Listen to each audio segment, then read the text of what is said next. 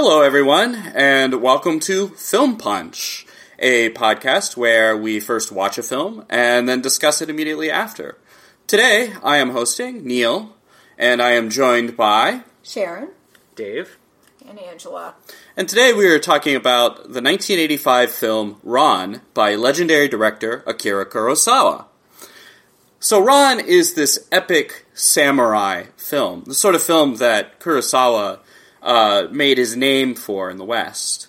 And uh, unlike a lot of the other samurai films that Kurosawa did, uh, Ran is later in his career. It's color. It's done in the 1980s. Most of them were done in the 60s. So I guess kind of the first thing I want to talk about really is uh, some of the striking cinematography in this film. What were people's thoughts about the different colors used in this film, and how were colors used to sort of set the stage for the story? Um, yeah, the, his use of color was outstanding. I mean, um, I think this was his second or third color film, I believe where uh, Kage Kagemusha, I believe, was Ka- Kagemusha, Kagemusha, yeah, yeah, Kagemusha. Um, that was sort of his first experiment with color, and it, that one also used color exceptionally well. But this was definitely you know, above that. So, so there actually were uh, like I think three other color movies. There was one that he did that was about a uh, mentally slow kid in Tokyo in 1970. There was another one that he did in the Soviet Union, and I'm blanking on all the names of these films. and then and then Kagemusha, which is kind of considered a dress rehearsal for Ran, and then Ran. So this is his fourth color film, but the vast majority of Kurosawa's catalog is all in black and white. So what I thought was interesting with color with this one was there were some scenes that were very colorful, vibrant colors coming out at you, and they, they tend to be like the slower scenes, the setting up. But then when we got into the more battle scenes, it was more gray that took over with the the accents of red for the blood that was coming down. So mm-hmm. it was you know interesting contrast. Uh, the colors being used based off of what the scene needs to portray. Yeah. Any thoughts along with those? So yeah, well, and I I, I noticed just how intense and stark the colors were when royalty was around mm-hmm. versus when uh, uh, you know just individuals were out in the field. Uh, there were tended to be less natural colors for obvious reasons. Uh, but you know, the, everything seemed like it was like turned up. Uh, everything had sort of a painterly sort of abstraction to it. Everything seemed intentional. The the use of color seemed intentional. There there was no uh, randomness. Um, it was all intentionally placed, mm-hmm. and it's it's the movie's kind of like a painting. Mm. well, yeah, the bright white kimono. I'm going to be like the martyr for my family and everything that you went mm-hmm. and then like the well, even if it was used to sound the swishing of her clothes. I mean, you know, she knew she was coming in. Yeah. yeah. Yeah, you could hear that, and yeah. and I, I, guess I guess uh, along that line, uh, the sound design I think was really excellent in this film. Uh, sort of my personal favorite was uh, when Kagemusha's days were numbered, and not, not Kagemusha, not Kagemusha, but uh, Hidetora's yeah. days were numbered, and you actually hear the cicadas just get louder and louder and louder as he becomes more and more isolated. Uh, I also thought the sound, the use of the lack of sound was interesting. Like there wasn't like a background music throughout. Yeah. If there was ever background music, it was intentional. It, yeah. it was it set the mood, set the tone. So, so I feel like I feel like we're we're we're kind of circling around something in an abstract sense because uh, there is one scene in this film, in my opinion, that really defines the film for me, and that's the raid on Hide Hidetora's castle. And uh, when you're talking about lack of sound, Hide Hidetora's castle is entirely most of that scene until uh, the climax, at which point uh, one of the two sons is killed. Uh, is and I believe that's Taro that gets killed there, right? Yeah. Yeah. yeah. yeah. When Taro when Taro gets killed, uh, that entire scene has no sound effects. Mm-hmm. All you hear is this ominous, dissonant kind of soundtrack. Mm-hmm. Any thoughts? In fact, we should really just dive into that scene because I, I think that scene is one of the great scenes in cinema. Well, that's what that's yeah that's basically the scene I was talking about where there isn't a whole lot of background music or anything, but then we get to that scene and it's really just a um, um, I'm blanking on the term. Montage. Montage, yes. It's just a montage set to this ominous music where they're burning things down and killing people, and um, but yet there was like a little hint of humor in it, where he was trying to. So you know, his two sons are attacking each other and him at the same time. The noble thing to do is to commit suicide, and he couldn't find a knife. yeah, yeah, yeah, yeah. So, like all these mm. flaming swords are coming in, and you're laughing mm. because he couldn't find a knife to kill himself. and it, it is sort of and wacky. one of those arrows hit him too. He's just sitting there. It, it's like he couldn't It's set like himself on fire. there. He had Yeah. to find a knife. yeah, he, was, Right. he was sitting in the same spot the whole time, and like the flaming mm. arrows are all going around him. he just can't die no matter what. You know what I mean? He wants to, and he's just he's sitting there hoping that he dies with honor. Yeah. you know, uh, and and that was sort of the Japanese thing to do at that point in time. You know, uh-huh. if if you lost all your lands and everything that was worth uh-huh. your worth, you were supposed to die with honor by killing yourself. And the poor guy couldn't even kill himself.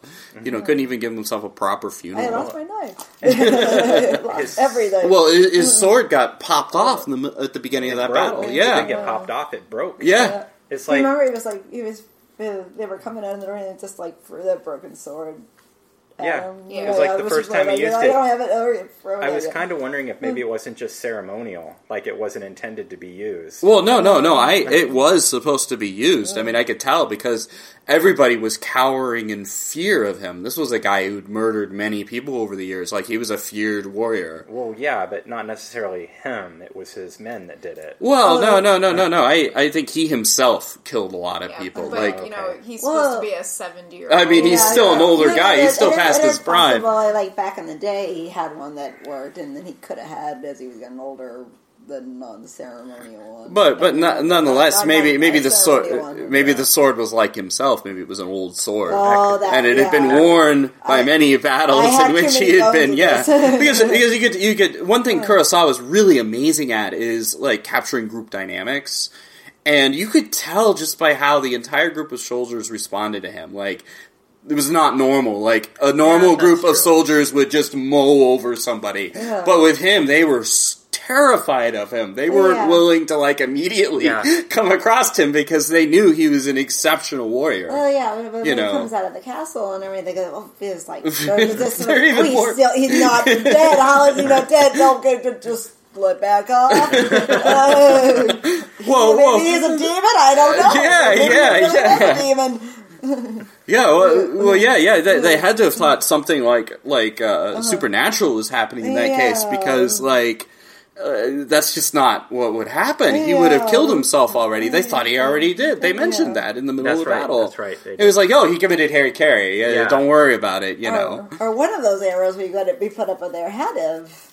some Y- yeah, Yeah, yeah. So, but I mean, even all of his concubines were doing that. So Yeah. you know, or a good chunk of his concubines were doing Well, some that. of them, You know, a couple of them did. The rest of them sacrificed themselves. Yeah, they went in front of them. right? And then all just, and I, uh, you know, you know, I've I've never seen such horrific stuff like shot so beautifully. Like that scene actually where all the guns are firing and you literally see all of his concubines like fall to the ground as the guns fire. yeah. Is there was just also the scene where it was gray and then you just saw the shots coming out. Mm-hmm. yeah. And, Like Little enshrouded in flesh. smoke. Yeah. Yeah, yeah. Uh, well, and that blood dripping down the wood. Yeah, yeah. Well, and actually, there are scenes in in this shot that were directly referenced by Spielberg in Saving Private Ryan.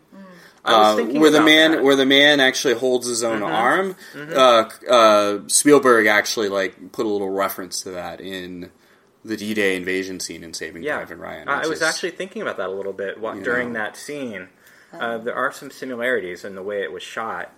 Um, still, Spielberg's was was very different, but I mean, I was just thinking in general, like war movies, when they depict battle scenes, I could see a lot of like similarities Mm-hmm. between how the battle scenes were done here and there. And I mean, this is such a bad example, and I apologize for bringing it up. Dave knows what I'm talking about, Hacksaw Ridge, but like I could see some similarities in that. So So, so I think I think one thing that really distinguishes Kurosawa in terms of showing battles, particularly in this film, is the extreme clarity you get.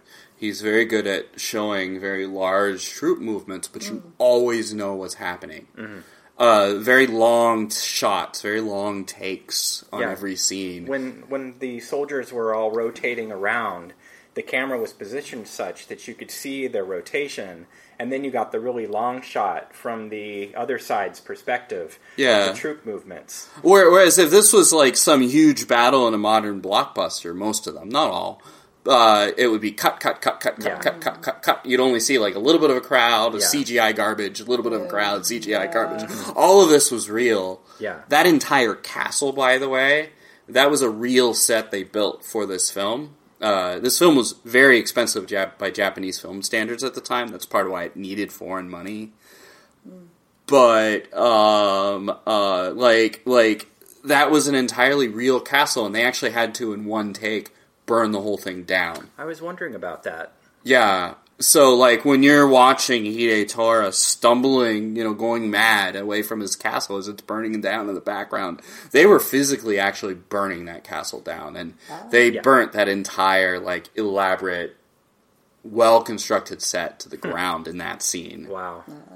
So that's part of what I think I think really makes that powerful. Like mm-hmm. I think it's a lot more powerful to have something real like oh, that yeah. as opposed to just like CGI pull it up, you know, yeah. all over the place, yeah. or at the very least optical effects. That that was all real. Mm-hmm. Yeah. So yeah, lots of well, it's eighty five, so it was all practical. Well, yeah, and it had to be, but I mean, I mean, a lot of times they'd use. I'm sorry. Yeah, but I do agree. What do you mean It's like one of his. Well, when they went back to the like the new the newest Star Wars it was like they oh there's there's less CGI. They actually built sets and everything, and everybody's like, wow, there's definitely a difference. Mm-hmm. And you know, yeah, it, it does. It yeah. makes it more tangible than like this alternate reality yeah. where you kind of. And I think we're starting to see that a little bit of that come back. Like yeah. everything went CGI for a while, and now we're seeing okay, well, maybe it's better if we blend the two. Uh, right. Mad Max is yeah, a good example. Exactly. Yeah.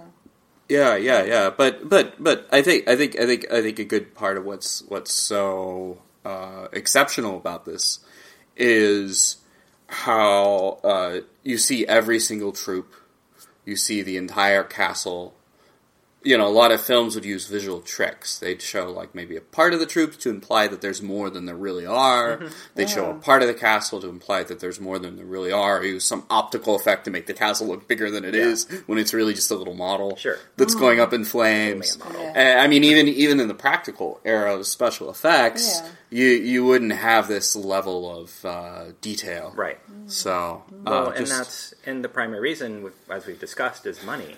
Yeah, it's really expensive to do it that way. yeah, that's yeah, yeah. yeah. That's why it's not done that way very often. Yeah, but but Kurosawa got really lucky, and this was uh, this re- helped uh, because like he was so inspirational to an entire generation of filmmakers. Uh, foreign filmmakers like uh, Steven Spielberg and George Lucas that they helped fund this film, and there was also French money put into it. So I'm mm-hmm. sure there was a bunch of French directors that put yeah. their money into this movie. Uh, this was like, hey, you're an older man. We want to see you do a great film again yeah. to give us another great yeah, movie. He, you know, was, he was Obi Wan.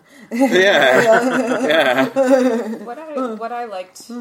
I mean, you know, those scenes were good, but I think I almost more preferred the more quiet scenes, like um, when we first were introduced to the uh, the blind character, the mm-hmm. the, the, brother, the yeah. brother who yeah, was Tajimura. Was that his name? Uh, how, how do you spell that? Uh, G E M U R Tagemura or something like that. Takamura, yeah, something yeah, like that. Yeah, the blind one. So yeah, the blind guy. Um, I loved how like whenever they showed him, you know, his hairstyle was done just beyond his eyes, and he always had his head tilted down, so you never quite saw his eyes. Mm. And I loved how delicate his movements were. Yeah, well, one thing that I thought was kind of interesting about him was that he was sort of androgynous mm-hmm. Mm-hmm. throughout the entire. Like, I felt like most of the clothes he wore were women's clothing. And, and thought he was a woman to begin yeah. with. Yeah. yeah. So and, and he moved very delicately too. Yeah. So does anybody have any idea why they made him an androgynous character like this? I mean, was it was, was it, it, was it because he was blind? I mean, well, I think it's like he he had he he had no family, he had no property, he had no land. so essentially his manlyhood was taken away from him well, in a way. Yeah, I mean, that, like, that makes sense. No worth He's essentially a non-person. Yeah. So yeah, but but know. but I mean, at the same time, like uh, he could be whoever he wanted because ah, he true. had no binding to society. He maybe he maybe that's who he really was. He kind of because he so the, his castle was burnt down when he was a child, and his eyes were gouged out when he was a child, and I felt like he still kind of maintained some of that childlike quality oh. where he had such an attachment to his flute and mm. um, he didn't really seem hardened it seemed like he almost stayed in that state if that makes any sense hmm. yeah, maybe a little bit Hmm. And I mean, like when they're on the run, like him being like, "Oh no, I lost my flute. I really need it." Yeah. Which, as we, I joked when that happened. I was like, right. "There are five things in his, like in his living quarters. He missed the most important thing, but well, you know that's besides the point." Yeah.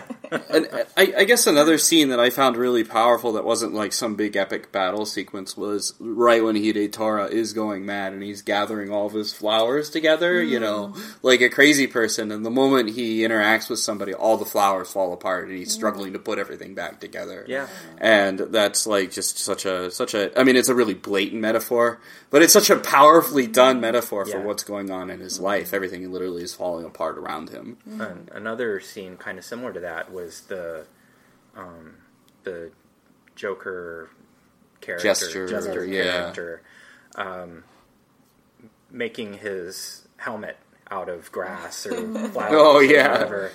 Uh, and there was, I mean, there was no dialogue there at all. He just puts it on his head, and then uh, the other guy comes on, just puts his, his hands on his hips, mm-hmm. scolding, and gives the guy, you know, a, a scowl. Yeah, Tango, Tengo, the yeah. the loyal, uh, uh, the loyal servant. Yeah, you know, yeah. Yeah, the one um, who tried to advise him not to do anything he did. I, I think I think there's a, there's there are some interesting underlying issues of loyalty versus uh-huh. uh, um, versus uh, betrayal mm-hmm. in this movie. Oh. You know, where do people's real loyalties lie? Yeah. Oh, and then that's like the the two lords that like help kind of stage that fight, and then afterwards they're like yeah, we're not going to need your service anymore because you betrayed your masters, and why would we want someone like that? they're like, wait, that's not how that was supposed to work. uh, but, but I mean, but I mean, even the jester being able to get away with as much as he does, like I felt like that that largely comes from Hidetora deeply trusting him. Yeah, yeah. The jester even mentions that you know he was around him even even from a very right. young boy. Yeah. Right. So now what I'm going to say is like I know this went way further than what this comment is, but at the beginning of the movie, I thought with with the main character was it Hidetora? Yeah. Name?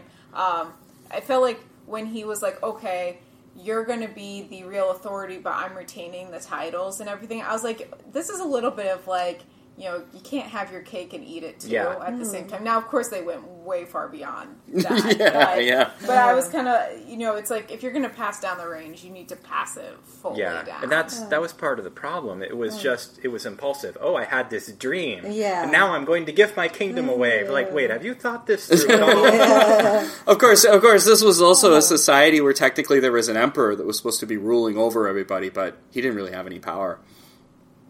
That's a fair at, at, this point, he this may have been one of those points in time. I'm not 100 percent sure of this, but I read mm. that the emperor would even sell his calligraphy to make money because he didn't have enough money. Oh my god, oh. that's incredible! He, even though he technically was supposed to be the descendant of the sun goddess and ruling all of Japan, oh. he never really ruled all of Japan. Wow. So maybe I don't know. Maybe it was just this kind of ambiguous sort of leadership role. This is also yeah. the land where, in earlier time periods, there were retired emperors. Like the moment an emperor would get old enough to rule, they'd immediately retire, but then they'd still retain power. And then, so power power in feudal Japan was really weird. Yeah, the way it was set up. Sure. So it kind of lent itself to these kind of conflicts.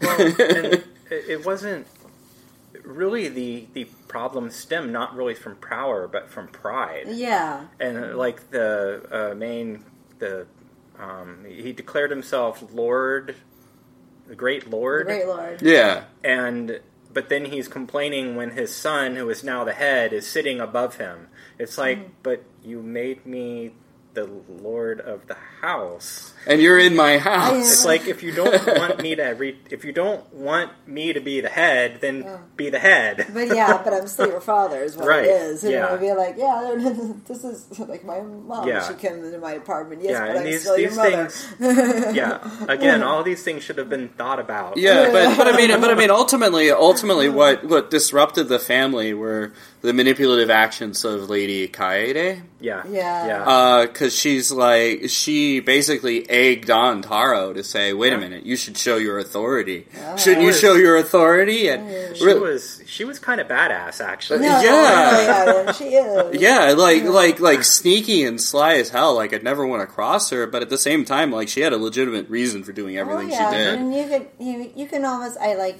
yes she's evil and you can but you can almost understand given her situation is why she had to be that way and how she got that way. You know what I mean? It's almost like it's not out of pure evil. It's just like I was trying to survive and you took everything I have and, and the Yeah, honor of from the honor of my family. yeah. you Yeah. know? The, the, the, there's one thing that that she did that really bothered me. It was it was her just wanting to kill Sue. Like Sue just got in her way. So that was what I was going to say. Is it, it's interesting to compare and contrast what happened Uh-huh. to them because very similar things happened. Their castles were raided, Mm. their families were slaughtered, and then they were taken to be uh, the wife for one of Mm. the sons. And they had very different reactions to it. You know, Mm. lady, wh- how do you pronounce Sue? it? Sue, No, yeah. not Sue, the first one. Oh, uh, Kaede. Kaede. Kaede. She, Yeah. she, um, you know, really became, I guess, you know, a snake. Mm-hmm. You know, for lack of Nine better tail word. fox. A, a, a fox, yeah, shape shifting fox. you know, using her Mm. wits to kind of manipulate the system, the situation, and gain revenge for her family. Whereas Sue just kind of, you know, fell back in prayer and just, mm-hmm. um, I guess, you know, she was much more calm and mm-hmm. I don't. Well, she was Bodhisattva. Well, I mean, she was mm-hmm. she was really the the wife of the the Lord, so she didn't she knew her place. I guess I was what I'm. Yeah, but say. I mean, I guess she was accepting of the fact that Yeah. every that that this entire society was horrible. Yeah. And maybe it was a better better to look at otherworldly things. even though yeah, even though um, Hi Hi Hideko is that his name? Whatever his name was, the the Great Lord Yeah. had wiped out her family and burnt down his Hide, her castle. Hidetora, you mean? Yeah, Yeah. Hidekore. Um, It's it's kind of like that fight or flight reaction. Mm-hmm. You know, the, the first wife, she's fighting the system, and the second Right. Sue was kind of you know, Has accepted. flying, Well, well, away. accepted and, and was I think I think more happy with with living a proper life in the afterworld than continuing to you know doing what she needed to do on Yeah. this world to uh, To to, be accepted by Bodhisattva and go to the next. sure. You know. And then you have Kaede who's trying to tear it all down. yeah, yeah. I was pretty successful at it. Yeah. Yeah, yeah, she did a great job, what and, and I mean when I mean my favorite line of her is right before she gets killed, Yeah. and she says, "I had no, I had no choice. So what do you, what do you think I had to do?" Right. Yeah. So, she- but but but the, Well, like uh, I meant to do that. Yes. Like, Yeah, you- you- exactly. you- Right. Yeah, like, he's you like- put everything down. Like, yeah, yeah. I meant to do yeah. that. I- At the same time, there's there's something b- to be said about her bloodthirstiness. Like she's literally bloodthirsty. Oh Um, yeah. yeah, yeah. well, I mean, to be fair, she'd been living under this, uh, con- you know, probably getting angrier, and angrier, and angrier, and just you know holding it all in. Really. yeah, It yeah. was, Yeah. it was her family's castle Yeah. that they were Yeah. in. Yeah. Yeah, like she said, this is where my mother killed herself. Mm-hmm. right But I mean, it- room. I, I mean, I, I mean, I've heard before that Kurosawa's films are sort of Marxist critiques of these kind of societies, uh, and uh, like you, you just sort of think about the power structure here and how, uh, you know what I mean. It, it's just it's just a system that is entirely set up to cause violence and resentment. There's no Yeah. way out of it other than through you know religious means like Sue took or through death uh, and you know, there's sort of this weird hopelessness throughout this entire movie. Yeah. You know, uh, Even even the final shot. Yeah, with the the blind Yeah. blind man. Uh, And Yeah. I mean, he he doesn't really know that area that well, so he's probably destined to be on that edge Yeah. until he dies. I felt I felt real sorry for him, and he lost his last protection, which was that scroll of the Amida Buddha. Mm. Yeah. So, and the the Japanese actually believe this. This sort of is a weird merger of Shinto and Buddhist beliefs, where if you had certain types of holy scrolls or holy papers, that would that would actually be the spirit itself mm. protecting you. Yeah. So he f- honestly, like Sue, honestly That was it. felt mm-hmm. that that Amida Buddha was going to have him in his hands. And the mm-hmm. moment he dropped that scroll, that it was in Chinese symbolic. Mm-hmm. Yeah. culture too. They have like well, Yeah. you notice like some people have like those those lions. And, and Well, stuff. yeah, yeah, yeah. There is They're some some of that in Taoist There's culture as well. Yeah, you too. yeah, You know, exactly. this so gonna right, protect me while I'm driving in Chicago and stuff. right, right. Uh-huh. So uh-huh. Well, and then he, he drops it. Well, she gives it to him, and then she ends up beheaded. right, And then he Uh, drops it, and we don't know what happens to him, but we assume that nothing good. nothing Yeah. good. Yeah, what I mean, th- there he is all by himself at Yeah. the very end. Yeah. You know, uh, and uh, you know when Kurosawa was interviewed about this film, it, it was all about like he, he said that it was an expression of his loneliness. Okay. was what brought this Yeah. film together. And you look at, at the sort of the way the conflicts go, it's all about characters that are ultimately lonely in one way or another. Yeah. Yeah. It's very true. Society themselves sort of drives them all into Mm-hmm. this. So I, I kind of wondered if maybe um, part of Sue's or uh, Ka- Kaede Kaede, yeah, Kaede yeah, uh, thing with Sue was just to ensure that there were no errors. Um, I think her. I, I think it was just her being ruthless. She didn't care about anybody associated with that. She just wanted to fight for herself. and she may have she may have been angry at Sue for just accepting it too. That might have been true. part of That's it. true. Yeah.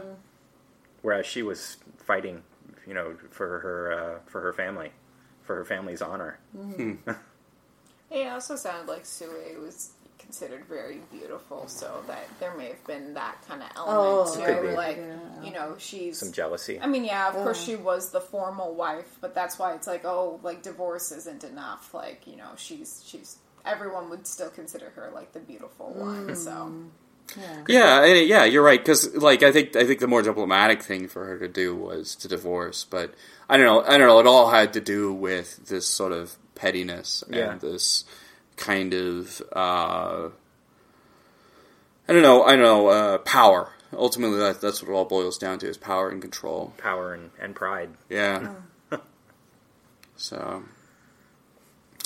Well, anyways, uh, so there are there are all these ugly, ugly characters. Does anybody want to talk about something else that I haven't brought Well, up? So I guess going back to the color thing just for a brief moment, so with Hirotora, did I get his name right?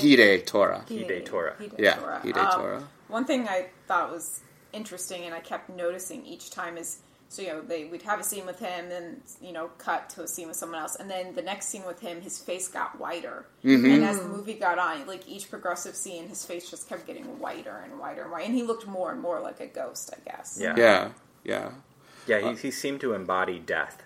One of my absolute favorite scenes with him is where he's like standing on top of the ridge, and the people who betrayed him earlier like see him on top of the ridge, and the sun's glistening off of his white, uh, Yeah. sh- s- you, White dress, uh, robes, robes, yeah, and um, you know, uh, he looks like a spirit of death. Yeah. You know. Yeah. Well, it's just why I see uh, that, that that castle scene. I see that as his the, that other part is like it is like his limbo. So I guess we're wrapping Oh. up. Okay, so well, I guess we're wrapping up. Uh, so yeah, Kurosawa. I, I think I think Ran is a really wonderful, amazing film. It's one of my absolute favorite films. Does anybody have any final thoughts as to why they like it so much, or why they did, what they didn't like about it? If, so this was my first time seeing this film or a film by Kurosawa. So um, I'd say this is a very intense first introduction. it's a very intense film overall. I mean, it's it's essentially his masterwork. yeah, So, uh, it, like everything that he's made up to this point, all he all dumped all of his um, his creativity and talent into this into this movie. It was kind of his last stand before he was too old to make a movie this Yeah. intense. Um, just that he's one of my favorite directors, and you should probably just check out everything he's ever. I was, I mean, like I Rashomon. You should do Seven Samurai. You should all the way down. Yeah, yeah watch all watch of them. Yeah, I do. We could do. A, we could do a podcast and just a study just on his films. I, think. I, yeah, I yeah. agreed, and we I could- would go to him. and we could probably talk for several more hours Hours. about this Yeah, film. It's so dense Yeah. and so deep and so intense. Yeah, yeah. And I, I agree, this is one of the great masterpieces he's ever done. I wish he got to do more films in color like this, for instance. So, all right, with with that, I guess. Uh, Um, yeah, my only thoughts are just what Sharon said. You know, check out his other work, uh, Seven Samurai, uh, especially since the Magnificent Seven was just remade, and I understand it's terrible. I haven't watched it. Oh, I have no I didn't know to. that. Oh. Again, his use of non-color in Rashomon, the scenes where the, the from the trees and the light in that is Oh yeah, beautiful. Too, Oh, yeah, yeah, you know what I yeah. mean? yeah. He had So he's amazing... great in non-color too. well, Yeah, you, you yeah. got to Yeah, start yeah. as a painter, so I think that should I'm tell you anything. surprised. You know. Yeah. But anyways, so uh, well, I'm glad. I'm glad uh, we all like this film, and I think I think you should do yourself a favor, and if you haven't watched it yet, you should watch the film and then go back and listen to our podcast. Uh, with that, uh, I'm Neil Clingerman. I'm joined today. And Sharon. Dave. And Angela. All right. Well, I hope you enjoyed our discussion tonight. Good night. Uh, join us um, next time when we're doing Mother, Aronofsky's new film. I don't remember the exact date. It's uh, a couple weeks from now on It's- September I think it's- 14th or 16th. Yeah, whatever the opening weekend is. Yeah, and yeah. Yeah, if you want to follow us on Twitter to get updates in the meantime, our handle is at Film Punch Meetup. And you can also send us email at filmpunch at gmail.com if you have any suggestions or movies you'd like us to do a podcast on. All right. Thank you very much for giving us a listen. Good night. At the movies, an old Japanese warlord tries to give away his title and yet still retain his power. It's not by any means a remake of Shakespeare any more than Kurosawa's Throne of Blood was simply a Japanese version of Macbeth. He finds the same themes running through Shakespeare and through Japanese medieval legend, and he transforms them into a great epic of pride and greed and lust and self-realization. Ran is a fabulous movie to look at. The battle scenes have an amazing force to them, and it's a remarkable statement made by an old man about an old man who discovers that it is never too late to learn humility and forgiveness. Well, I think you make a very good point at the end because one of the great things that Kurosawa does, and we could talk for the rest of the show about his career mm-hmm. and about this movie, in fact, is that he, he continues to reevaluate his life uh, and the way he has seen Japanese culture as he makes his movies. Mm-hmm. Kagemusha had him reflect on the samurai and the samurai warrior and maybe change some of his thinking. Mm-hmm. This film, again, talks about someone at the end of a life looking back and thinking about what they might have done. Look at the images. I just want to go to the images. There was a first cut, I don't know if you remember it, right at the beginning. They just showed the great warlord, just for like a brief second, the arrow shooting across him in this Yes.